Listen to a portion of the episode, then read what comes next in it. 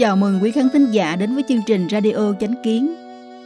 Hôm nay, chúng tôi hân hạnh gửi đến quý vị bài viết của tác giả Lan Nhược có nhan đề Hữu Đức Tự Nhiên Hương Hiếu Thân Hòa Thích khi nói đến gia đình, rất nhiều người hiện đại cho rằng trung tâm của khái niệm này bao gồm bản thân mình, người phối ngẫu với mình và con cái còn cha mẹ anh chị em và những người thân thích khác đều thuộc một phạm vi rộng hơn và nằm trong quỹ đạo xoay quanh trung tâm đó. Con người hiện đại cho rằng con cái hãy một tuần về thăm cha mẹ một lần thì là hiếu thuận những người con nghĩ đến cha mẹ trong tâm thì một hoặc hai tuần gọi điện thoại thăm hỏi cha mẹ một lần là đã đủ hiếu thuận chỉ cần chuẩn bị đủ tiền, đưa cha mẹ vào viện dưỡng lão hoặc tìm được viện dưỡng lão cao cấp cho cha mẹ, thì con cái đã có thể tự hào với bạn hữu rằng mình là người hiếu thuận. Vậy thì lý niệm đạo đức trong văn hóa truyền thống cổ đại có yêu cầu như thế nào với người phụ nữ trong việc đối đãi với cha mẹ ruột, cha mẹ chồng và những người thân thích? Thời cổ đại, nữ nhi sau khi xuất giá sẽ ở nhà chồng cả đời.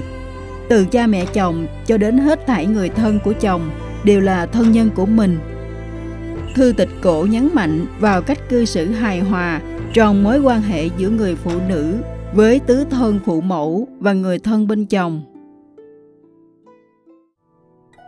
nữ hiếu kinh viết con gái phụng sự cha mẹ chồng kính như cha ruột yêu như mẹ ruột tuân thủ được là nghĩa chấp hành được là lễ.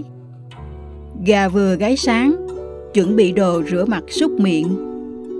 Đông ấm, hạ mát, sớm thăm tối viếng, kính với người nhà, nghĩa với người ngoài, giữ lễ giữ tín mà thực hành được. Kinh thi viết, con gái xuất giá, xa cha mẹ anh em. Diễn dịch ra chính là người phụ nữ cần hiếu kính cha chồng của mình giống như hiếu kính cha ruột. Yêu thương mẹ chồng của mình giống như yêu thương mẹ ruột. Có thể kiên trì nguyên tắc này thì chính là nghĩa nữ. Từ đầu tới cuối đều làm được vậy thì chính là lễ vật tốt nhất tặng cho cha mẹ chồng. Gà vừa gáy sáng đã phải rời khỏi giường, rửa mặt chải đầu rồi chuẩn bị bữa sáng, đun nước nóng cho cha mẹ chồng rửa mặt súc miệng. Mùa đông cần làm ấm chăn trước, mùa hạ cần quạt mát chiếu trước rồi mới mời cha mẹ chồng nghỉ ngơi. Trong tâm lúc nào cũng cung kính đối với cha mẹ chồng. Lời nói và việc làm đều khiến cho cha mẹ chồng cảm thấy thoải mái. Người con gái như thế xuất giá mới khiến cha mẹ ruột an lòng làm vẻ vang cho gia đình cha mẹ ruột người xưa nói phụng sự song thân như phụng sự trời vào thời cổ đại, cung phụng cơm ăn áo mặc cho cha mẹ là hình thức thấp nhất của hiếu. Không có kính yêu thì làm sao nói đến chữ hiếu? Khi làm được hiếu kính đến mức cao nhất thì trên có thể câu thông với thần minh, dưới có thể cảm hóa bách tính. Đối với phụ thân mà thiếu đi kính và ái thì trong bất cứ mối quan hệ nào cũng ngày càng xa rời yêu cầu của văn hóa truyền thống trong sách cổ. Chữ hiếu hàm chứa bí sách giúp người con dâu ứng xử với các mối quan hệ bên nhà chồng. Trong bài Nữ đức tu thân có viết, đức hạnh quan trọng nhất đối với người phụ nữ thời xưa là ti nhược, đặt mình ở vị trí thấp nhất trước bất kỳ một ai, giống như biển cả, giống như mực đất luôn ở trạng thái khôn đức, đức của đất. Nếu không như thế thì không thể chịu đựng được tất cả những điều mà người bình thường không thể chịu đựng. Tào Đại Cô nói, Người thục nữ xưa lấy hiếu mà đối xử với cửu tộc, không dám thất lễ ngay cả với thê thiếp trẻ, huống chi với con cháu. Để cửu tộc hòa bình, không sinh dèm pha, không gây họa loạn. Thục nữ xưa lấy hiếu đối xử với người trên kẻ dưới là như vậy. Người phụ nữ quản lý gia đình không dám coi thường gà chó, huống chi là những người thân phận nhỏ bé khác trong nhà. Cố gắng làm cho trên dưới đều vui lòng. Thời xưa, nếu một người phụ nữ có thể lấy hiếu để đối đãi với họ hàng thì gia tộc sẽ hưng vượng. Ngay cả gà chó trong nhà, họ cũng không bắt nạt, huống chi là đối xử với kẻ ăn người ở, có thân phận thấp hèn. Đối với thầy thiếp của chồng đều không dám kiêu ngạo, nhất mực quan tâm đầy đủ. Vậy thì sao có thể không giữ lễ cung kính đối với những người thân thích khác của nhà chồng?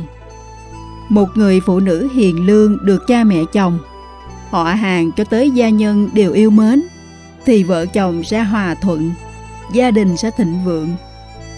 Đối với họ hàng thân thích, luôn vị tha, không phân biệt thân thiết hay không thân thiết, luôn ghi nhớ từng ân huệ nhỏ mà họ từng giúp đỡ mình. Đối với người gây ra bất kỳ tổn hại nào cho mình, thì dù tổn hại đó lớn hay nhỏ, đều mau chóng quên đi.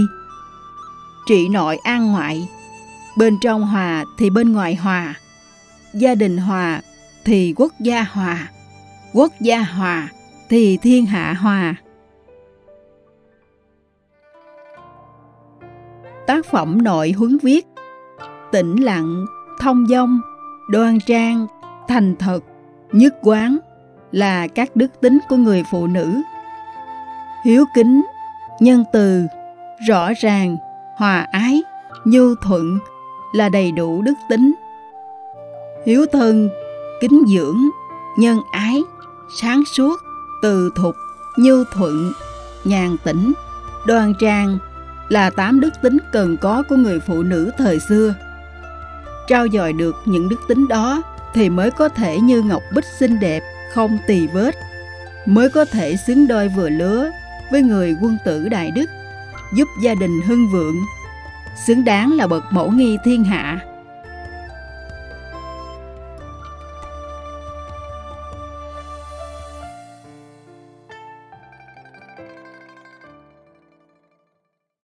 Cảm ơn quý vị đã lắng nghe, quan tâm và đăng ký kênh Radio Chánh Kiến. Chào tạm biệt và hẹn gặp lại quý khán thính giả trong chương trình lần sau. Kính chúc mọi điều bình an và tốt lành đến quý vị và người thân.